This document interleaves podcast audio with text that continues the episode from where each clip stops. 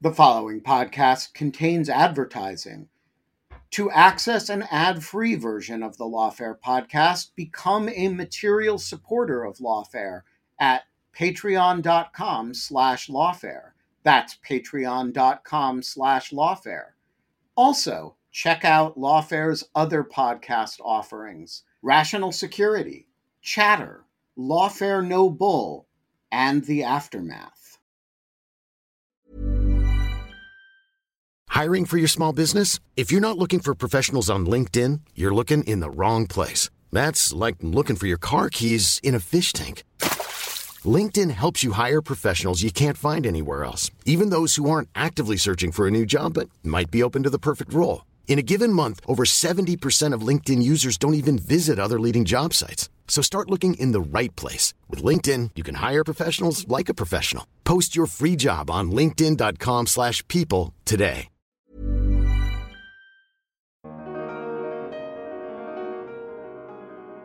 We need international help to rebuild Kharkiv.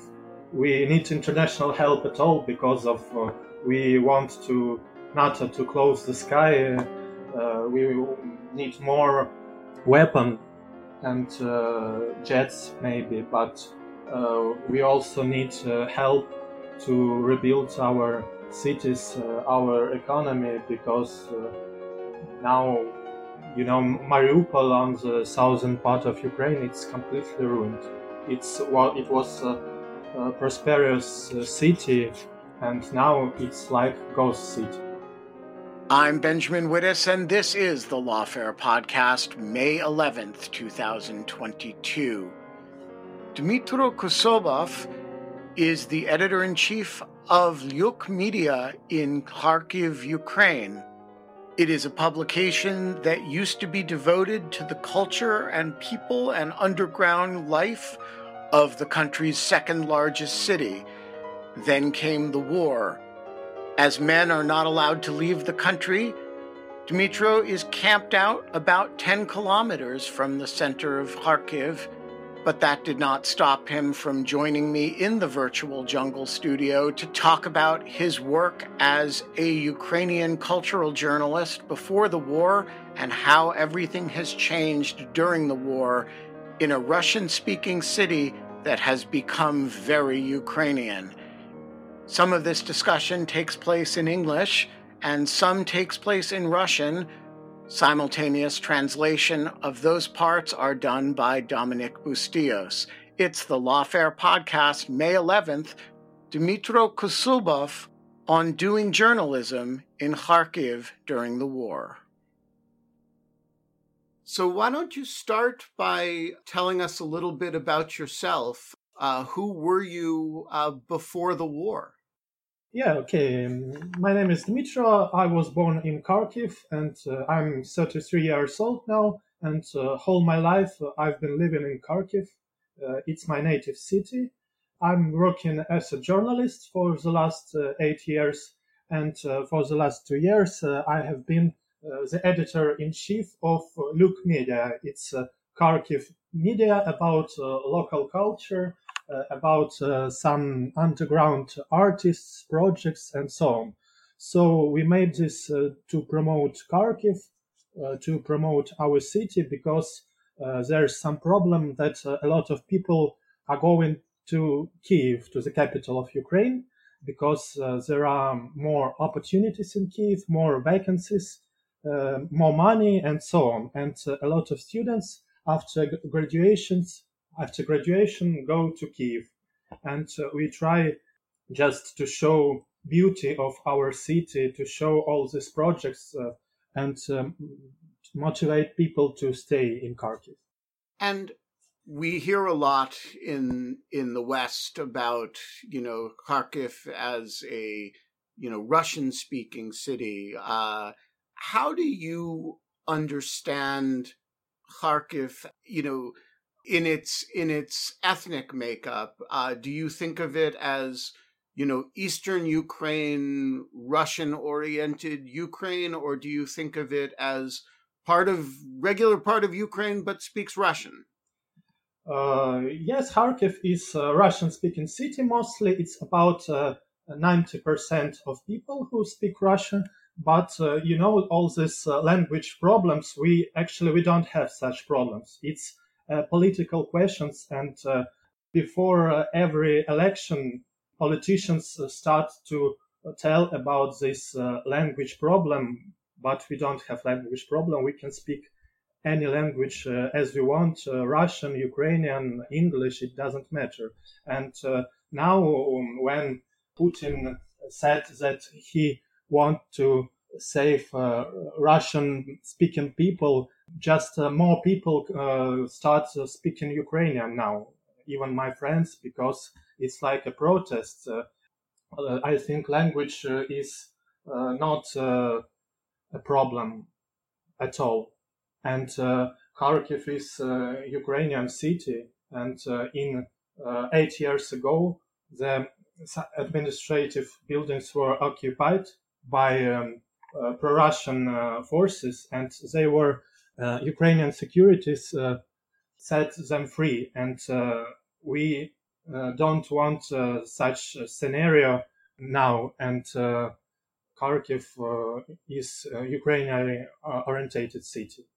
And it's getting more and more patriotic, because everybody now see what happened and what does Russian word mean when rockets and missiles are bombing residential areas. So everybody knows what does it mean now, and the price of this peacemaking operation, as Putin called it. Where are you now? I assume you're not in Kharkiv. Yeah, I'm 10 kilometers from Kharkiv. It's Poltava region. It's the next one to Kharkiv region.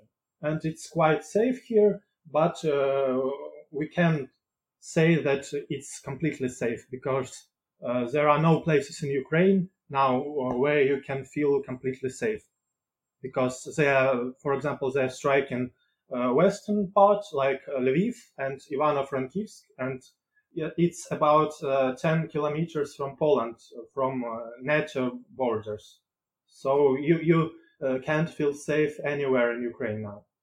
You know, men from 18 to 60 are prohibited to leave Ukraine now. So just women and children can go abroad. So tell me about what happened to you starting at the beginning of the conflict. You were a working journalist on cultural matters, and then the war started. Tell me your story. Actually, I felt like the war would start because of all these articles in Western media, all this information from American intelligence. So I thought that the war would start, and I was ready that it would start. But I tried to live my normal life as all my friends, but it was some like tension in the air because of all these articles and all this information. And just a day before the war, we went to the bar with my friends, and we were joking like it's our last evening in the bar. But actually, it's our last evening in the bar, because I went home about 1 a.m. and just a few hours, then the war started. Okay, so let me ask you about that. It was the American intelligence announcements and, you know, the Biden statements saying the war was coming. A lot of people, from President Macron to President Zelensky, didn't seem to believe them, or at least made a point of holding out the possibility of them being wrong. But you said you believed it and you were ready for it as a result. I'm curious whether most people you know reacted the way you did, or most people were surprised by the war and didn't expect it. You know, it depends on people, because we were discussing it with my best friend, and he always told me, "Don't worry, it'll be okay." And I told that the war will start. So, but I think that our authorities they just try to calm down people, because if now they say that they were ready for this war, and all this announcement by Zelensky and our authorities that on May we can go to have some rest and to live our peaceful life, maybe it was just in order to avoid panic, so that the population wouldn't succumb to panic and the economy would remain more or less stable. You can say all those things and still be fully prepared, or you can say those things, you know, and kind of, you know, not prepare. Do you feel like the Ukrainian authorities were saying those things but preparing on the other hand, or do you feel like Ukraine should have been more prepared for the war when it happened? I think that the main thing here is that the war actually has started 8 years ago when Russia occupied Crimea and parts of eastern Ukraine, Donetsk and Luhansk regions. So the war started 8 years ago, and the one thing is that our military was ready for such invasion, and they have good military experience for these 8 years. So actually, I think our authority and military were ready, but our society, I don't know, it depends on every person. Nobody knows how big this war can be. Maybe somebody thought that Russia will hit just military objects, but now they are hitting residential areas where a lot of civilians live. For example, Saltivka is the biggest residential area, and it's about 500,000 people live there. And now it's one of the most destroyed areas in Kharkiv. And there are no military objects at all in this area, just residential houses, buildings. So let's go back to your story. You were at the bar, you go home, and a few hours later, the war starts. Were you asleep when it happened? What was your experience that early morning? I was asleep, but a friend of mine, whom I know for 20 years, called me, and when I saw this call, I understood at once that the war began, even before I pick up the phone. So actually, some people heard explosions at about 5 a.m., but I was sleeping. Then I woke up and tried to do normal things, like I made tea, went to the shower, and I already have my emergency bag, because a lot of us started to pack it maybe a month before the war started. So did you then leave to where you are now, or where did you go?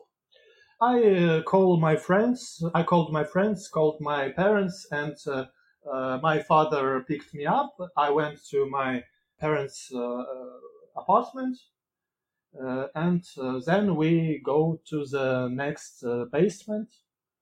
It was under a residential building, and it was quite cozy. So we just been there for about 6 hours, and then moved to another basement. It was like kitchen, and it was very strange, and I slept on the table, and was very scary because it was my first nights in the basement, and I really was afraid that something would happen, like bombing or so on. So, and then we moved to my parents' friend's house. It's private house with quite nice basement. And we've spent there about 6 days and nights. And then we moved to Poltava region. And now we're here for 2.5 weeks. So in that time, how have you been spending your time? You're a journalist, a cultural journalist, but you're a journalist in a war zone. What are you doing with your days? Oh, can I speak Russian a little bit? Of course. We tried to reformat our publication. That is, now we primarily write about the war and about everything connected to it. We interview people who have suffered from the war in some way. We give some recommendations to people on evacuation or enlisting in the Territorial Defense Forces. And I manage a chronicle of the war, a war diary. And I also manage a war diary in which each day I describe what is happening in Ukraine, and I describe my feelings and reflections regarding what is happening. And how many of you are there? There are about 4 of ours in our team. And my colleagues now are in Chernivtsi, in western part of Ukraine. It's near the border with Romania. But we're working online. We're used to it because actually it's, with pandemic, we just become more flexible in this regard, and we can work remotely. And so you were interested in, you got into this business because you were interested in telling a Kharkiv story and making it more attractive for young people who, so that they wouldn't go to Kiev. And now you have the world's attention on Kharkiv, but for all the wrong reasons. I'm curious, what is the story that you want the world to understand about your city now? You're not talking to its residents, you're talking to the rest of the world. What should people be understanding about Kharkiv?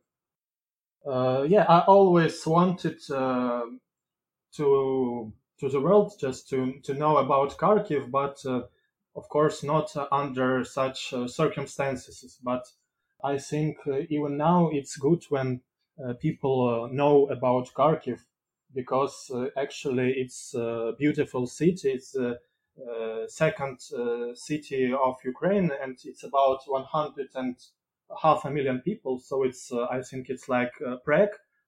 Kharkiv is a very interesting, developing, prosperous city with a lot of culture and historical heritage, with a lot of interesting people, projects. So it's very pity that things are going like this, because, for example, now a lot of our historical buildings are destroyed, even those one who resist during the World War II. For some historical monuments, Russians are destroying them now.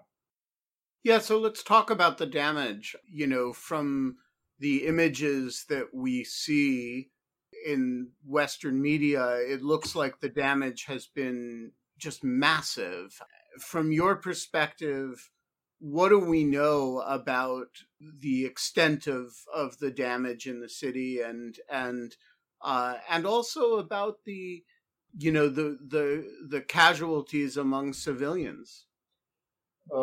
Yes, the damage is very big, because they are bombing chaotically residential areas, schools, hospitals, kindergartens, even cathedrals. Now there are almost thousands of buildings that are destroyed, and including almost 800 of residential buildings. And when you say residential buildings, do you mean apartment buildings mostly, or how individual houses? More apartment buildings, because, for example, this Saltivka area, which I was taught about, it's like big apartment buildings which were built on the 70s of the last century.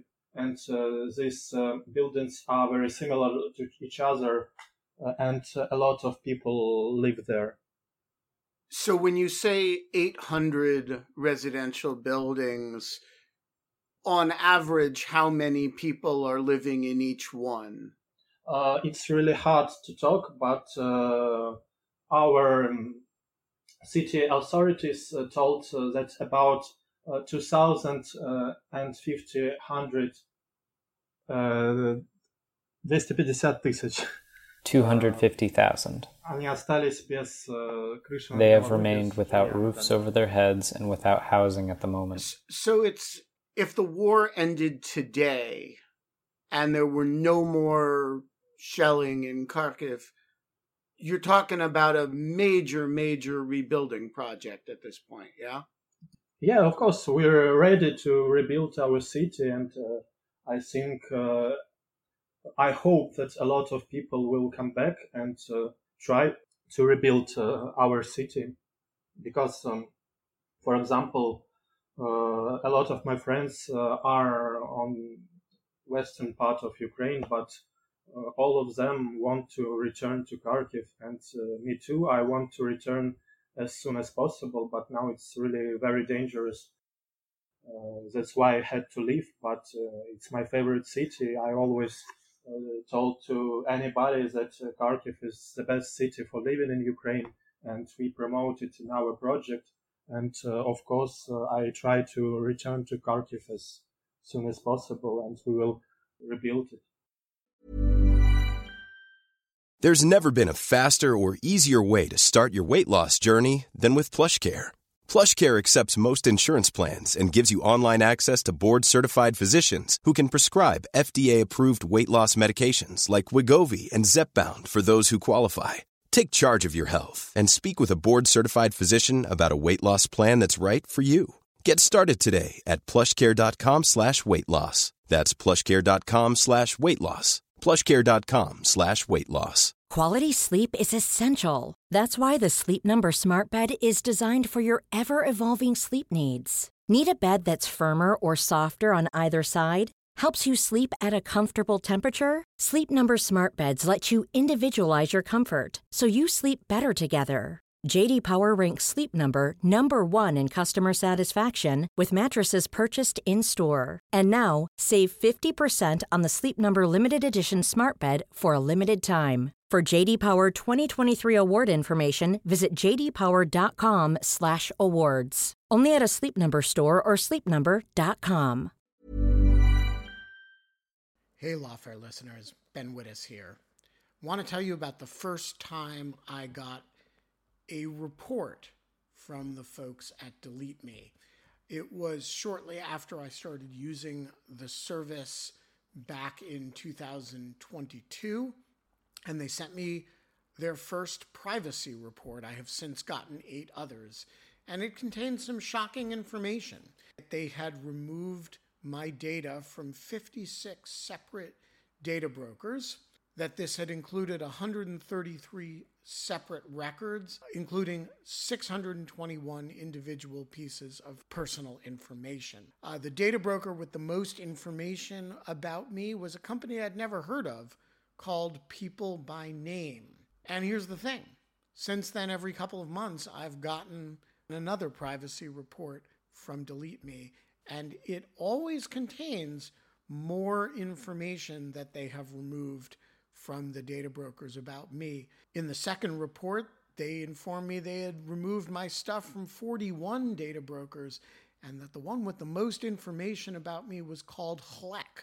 I have no idea what HLEC is.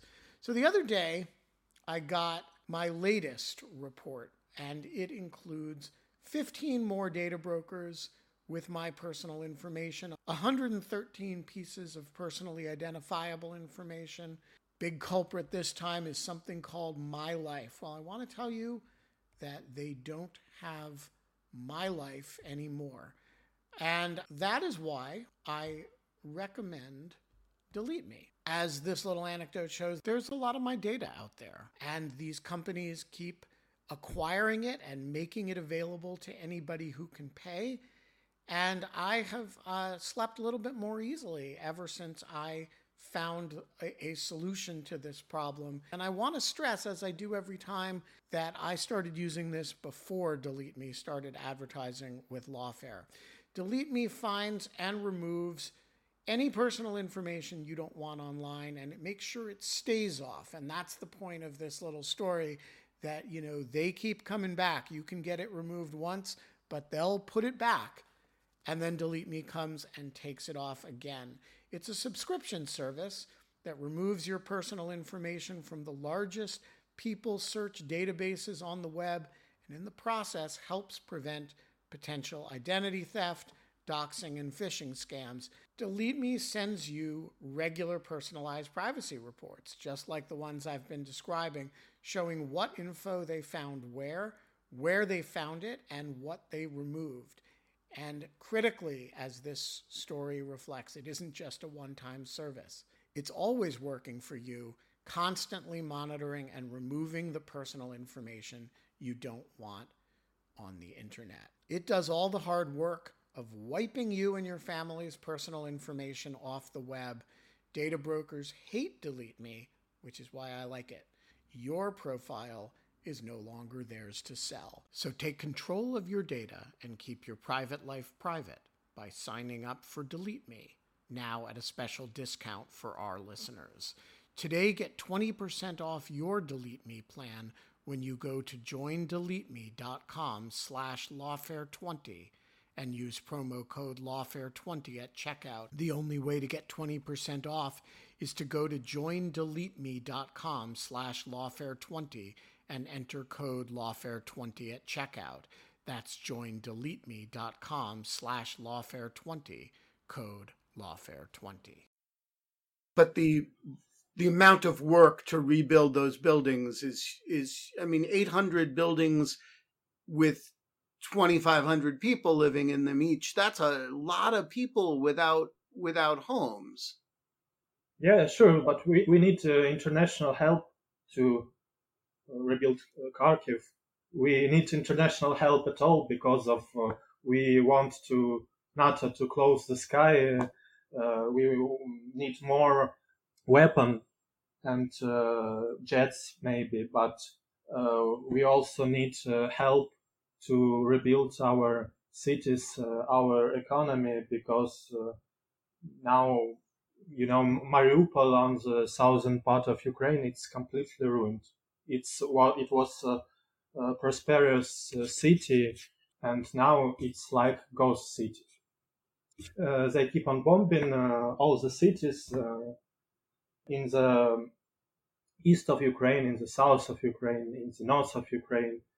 So it's like a war against my country. It's a genocide of Ukrainian nation. Such things are going in the center of Europe in the 21st century. So like bombing of schools, hospitals, and it's catastrophe. So you work as in normal times, you're a cultural journalist about Kharkiv. How bad has the damage been to the cultural heritage of the city as opposed to the residential buildings? There are a lot of culture objects which were damaged. For example, Opera House, Kharkiv Art Museum, Uspensky Cathedral, and Philharmonic. So these objects are destroyed now. Not just they have some damage. They not just destroyed completely, but they were damaged. And Kharkiv National University, for example, it's the oldest university in the city and one of the biggest in the country and in Central and in the Eastern Europe, it's some buildings of this university are also damaged. They tried to strike to the police office and they hit the university. And of course, it's problem. For example, the bar where I was just before the war, on the evening before the war, it's also destroyed this building, and its architectural monument. It was built in 1911, so it's more than 100 years, and this building is completely destroyed. And Kharkiv is quite different in the context of architecture, and a lot of buildings which are more than 100 years, so it's a period of Russian Empire before October Revolution.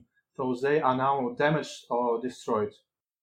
And do you have a sense of, like, why the Russians are destroying a bar room? It's not, do you think it was intentionally targeted, or do you think they were just shooting shells in indiscriminately and it got hit? Why the Opera House? Why the Philharmonic Hall? I think that firstly they tried to capture our cities by ground forces, but then when they couldn't do it, they just started to bomb everything. It's not a military operation, it's just chaotically bombing of our cities.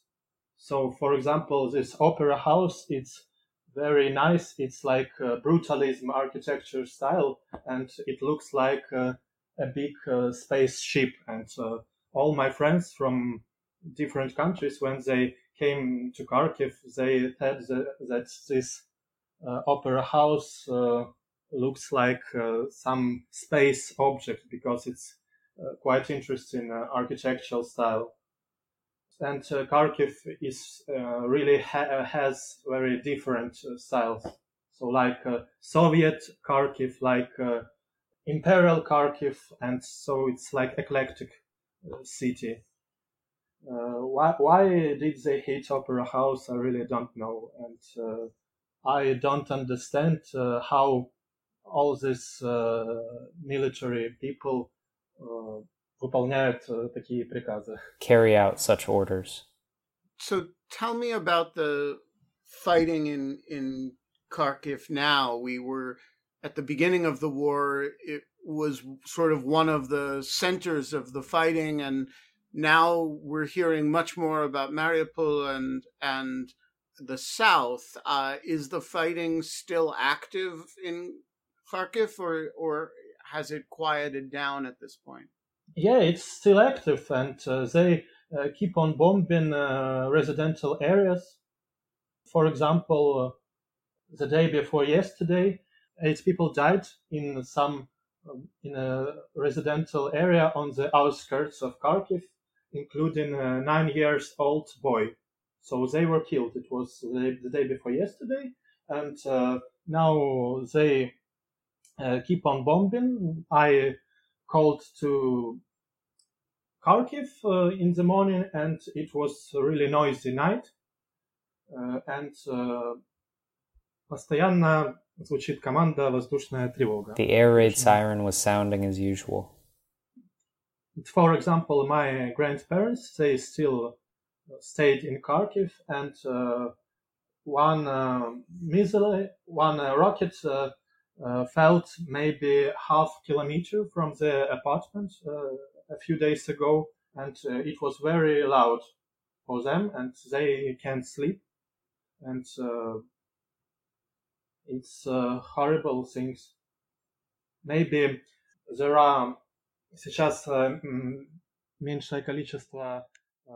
Right now, there are fewer airstrikes according to the leadership of our oblast, but they continue to bombard the city with multiple rocket launchers. I'm interested why you have not been required to be part of the Territorial Defense Forces? Are you aged out of that, or why have you not been drafted into territorial defense? At the moment, they are mobilizing people, first and foremost, who have some kind of combat experience. I am not included in this wave, first of all. Second of all, I think that right now everyone should do what they do best, and so I'm trying to work in the information space. For instance, I gave an interview to the New York Times and talked about Kharkiv.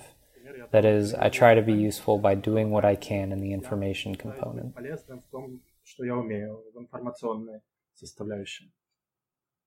And so, yeah, let's go back to that question of how you're spending your time. What does work in the information sphere mean for you right now? Like, you're running your publication.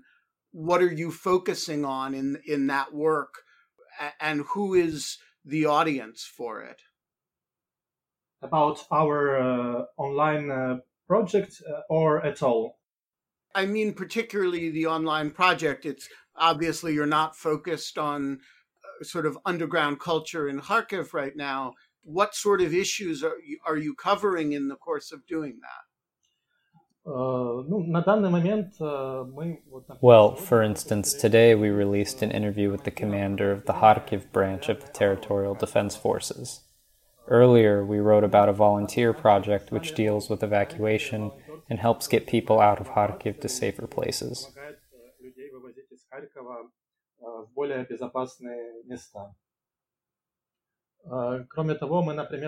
Moreover, for instance, we are now publishing the letters of people who were forced to leave Kharkiv and who have a lot of emotions concerning their departure. And we are publishing the letters of Kharkiv residents who are now located in different cities. One difficulty of running an online publication in a war zone, of course, is that many people, presumably in Kharkiv, don't have internet access right now. Has it been a problem to reach your audience, or are people able to, using their phones, access the material that you're publishing? I think the situation in Kharkiv with network is better than, for example, in Mariupol, because actually, there are a lot of humanitarian aid in Kharkiv. There are many organizations which help people. In terms of internet access, I don't think that people have major problems right now. That is, problems are essentially connected with unpredictability, with how people live in a constant state of tension and how they don't know where new missiles will impact. So, is there anything that you'd like to talk about that I haven't thought of asking yet? I just wanted to add that everybody in Ukraine believes that Ukraine will win this war. Of course, we pay a very high price for this, but I'm sure that Ukraine will win and we will be a peaceful, developing and prosperous country with beautiful people, and will be a part of European Union. And I think that in 8 years ago, when Maidan happened, we chose our way to Europe, and we don't want to live in such country as Russia. We are very different. We are not brothers with Russia, and now more than 70% of Russian, they just supports this war due to the statistics. So it's not Putin's war, it's war of Russians nation, of Russian people against my country, against our cities, civilians, schools, kindergartens. And when Western politicians like Chancellor of Germany tell that it's just Putin war, it's not Putin's war.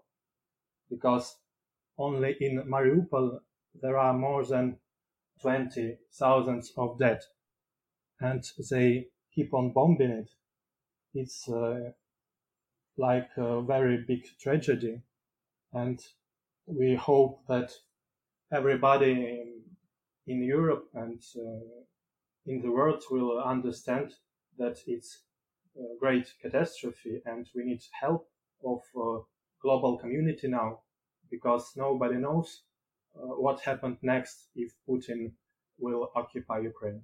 We remember World War II, and there are a lot of things that are very similar now in Russian strategy against Ukraine. So we just need help. We just want NATO to close the sky, and we will hope that this war will end as soon as possible.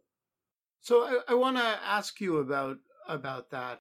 Ukraine has gotten a lot of help from NATO and NATO countries, but not the no-fly zone, not certain jets. Are people frustrated with NATO, with Europe, with the United States, or how are people feeling about the Western help that they have and have not gotten? Yes, people are quite disappointed because a lot of people think, and me too, that it's not our war, it's the war between Russia and whole цивилизованный мир. Civilized world. And Putin, as always, lives under the impression that empires rule the world, as if right now it was 1922 rather than 2022. But only the international community, through its efforts, will be able to stop the war because Russia is 24 times bigger than Ukraine by size. The Russian armed forces are also much more numerous, so we need the support of the whole world. Также намного многочисленнее, поэтому мы нуждаемся в поддержке всего мира. And what about the countries like China and Israel that have sought to, you know, mediate between the two parties, that have retained good relations with Russia? And in China's case, I mean, Israel's providing some humanitarian aid, but China's actively considering providing military assistance to Russia. How are people feeling about also the United Arab Emirates, right? These countries that have really emphasized a neutral position. Is there anger directed to these countries? How are people feeling about this? In fact, yes, the situation with China sufficiently scares Ukraine, and we understand that China is playing a dual game and possibly wants to win from this war and receive some of its preferences. But at this stage, it seems difficult to predict how events will develop further within the context of China.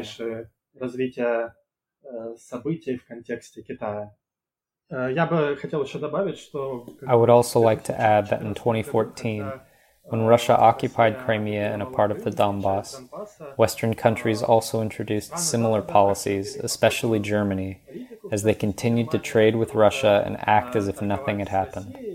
And now we see the cost of these Western policies in relation to Russia. When Putin saw that he got away with the occupation of Crimea in 2014, he continued his imperial politics of conquest.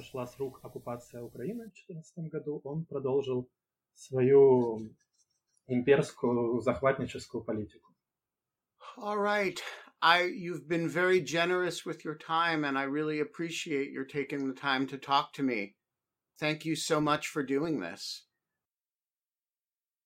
The Lawfare podcast is produced in cooperation with the Brookings Institution.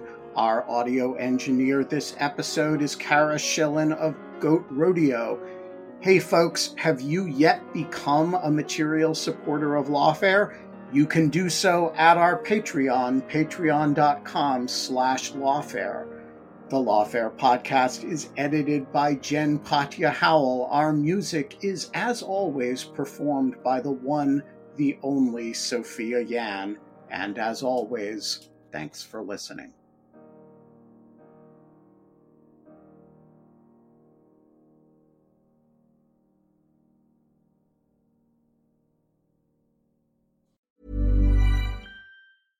Whether you're a morning person or a bedtime procrastinator, everyone deserves a mattress that works for their style. And you'll find the best mattress for you at Ashley. The new Temper-Adapt collection at Ashley brings you one-of-a-kind body-conforming technology, making every sleep tailored to be your best. The collection also features cool-to-the-touch covers and motion absorption to help minimize sleep disruptions from partners, pets, or kids. Shop the all-new Temper-Adapt collection at Ashley in-store or online at ashley.com. Ashley, for the love of home.